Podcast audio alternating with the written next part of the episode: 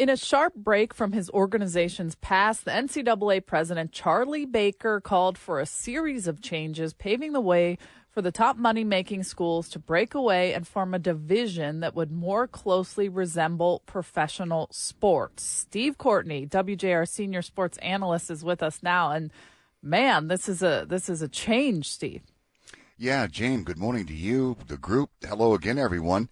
Uh, as it appears, the NCAA is getting off the sideline and uh, coming up with ideas to raise revenue for student athletes. I certainly hope nobody drove off the road when I said that. Now, here's the thing uh, this conversation brought to you by the Performance Remodeling Sweepstakes. Performance Remodeling, a preferred partner of the Inside Outside guys, kicked off another $100,000 window of opportunity sweepstakes. Request your windows, roofing, and siding quote today. Log into windowsroofingsiding.com to enter performance remodeling sweepstakes.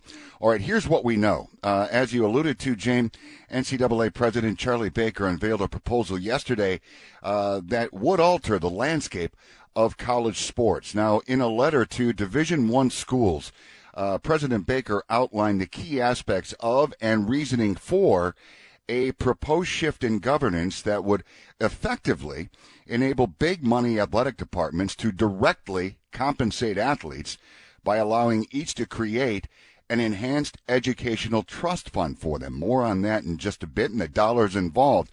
The proposal would also allow these same schools, likely the upper echelon, formerly known as the Power Five conferences of the football subdivision series, uh, to branch off and make their own rules surrounding roster size, transfers, and name, image, and likeness, among other issues. Now, there is still a whole bunch to be learned, and maybe we will later today. President Baker is expected to speak in more detail about the proposal during a public appearance today in Las Vegas. Now, the fact of the matter is, he has privately floated the idea to college sports leaders during the past several weeks.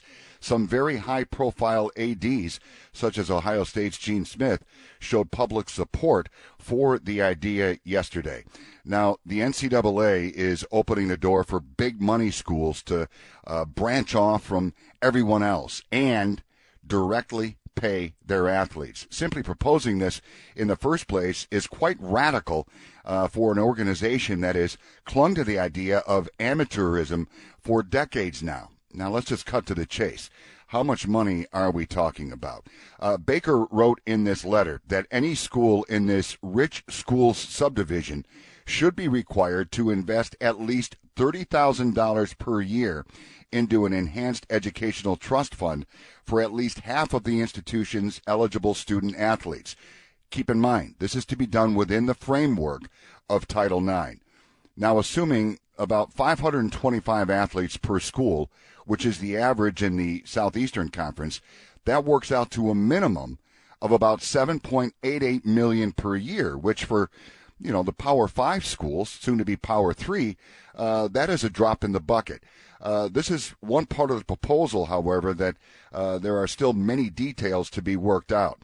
Uh, and it is worth noting here that while Baker appears to be setting the floor for how much money must be invested, his proposal says absolutely nothing about a ceiling. So, uh, by saying that, folks, uh, the sky's the limit because, again, there is no barometer. Right. So, where's the competitive fairness in this? Michigan makes $95 million or more in revenue off their sports than what Purdue was. They've got deeper pockets. Uh, they can pay their athletes more. What does that do to the competitive landscape in the Big Ten? Well, here's the deal on that guy. Uh, by essentially dragging their feet on issues like NIL and uh, athlete pay, and we all know the NCAA has done just that. What they did was invite outside entities like, hello, Congress and the courts to get right. involved in this business. Yeah. Now, this proposal appears to be, at least in part, an attempt to ward off some of those outside efforts and perhaps antitrust. Yeah, diffuse some of the uh, tension that's been brewing in Division One between, as you alluded to, Guy, and it's been a bone of contention for a while, the haves and the have-nots. Well, also because of NIL since July 2021 all this money is coming in, but just for like football and basketball players in the on the men's side. If you bring it in house, then it's all under Title IX, and female athletes might be getting more, which I like. Well, and uh, that is one of the positives here because uh, we don't have time because I've just been given the 30 second uh, warning. Um, like but you ever the, heeded that. it's just wonderful.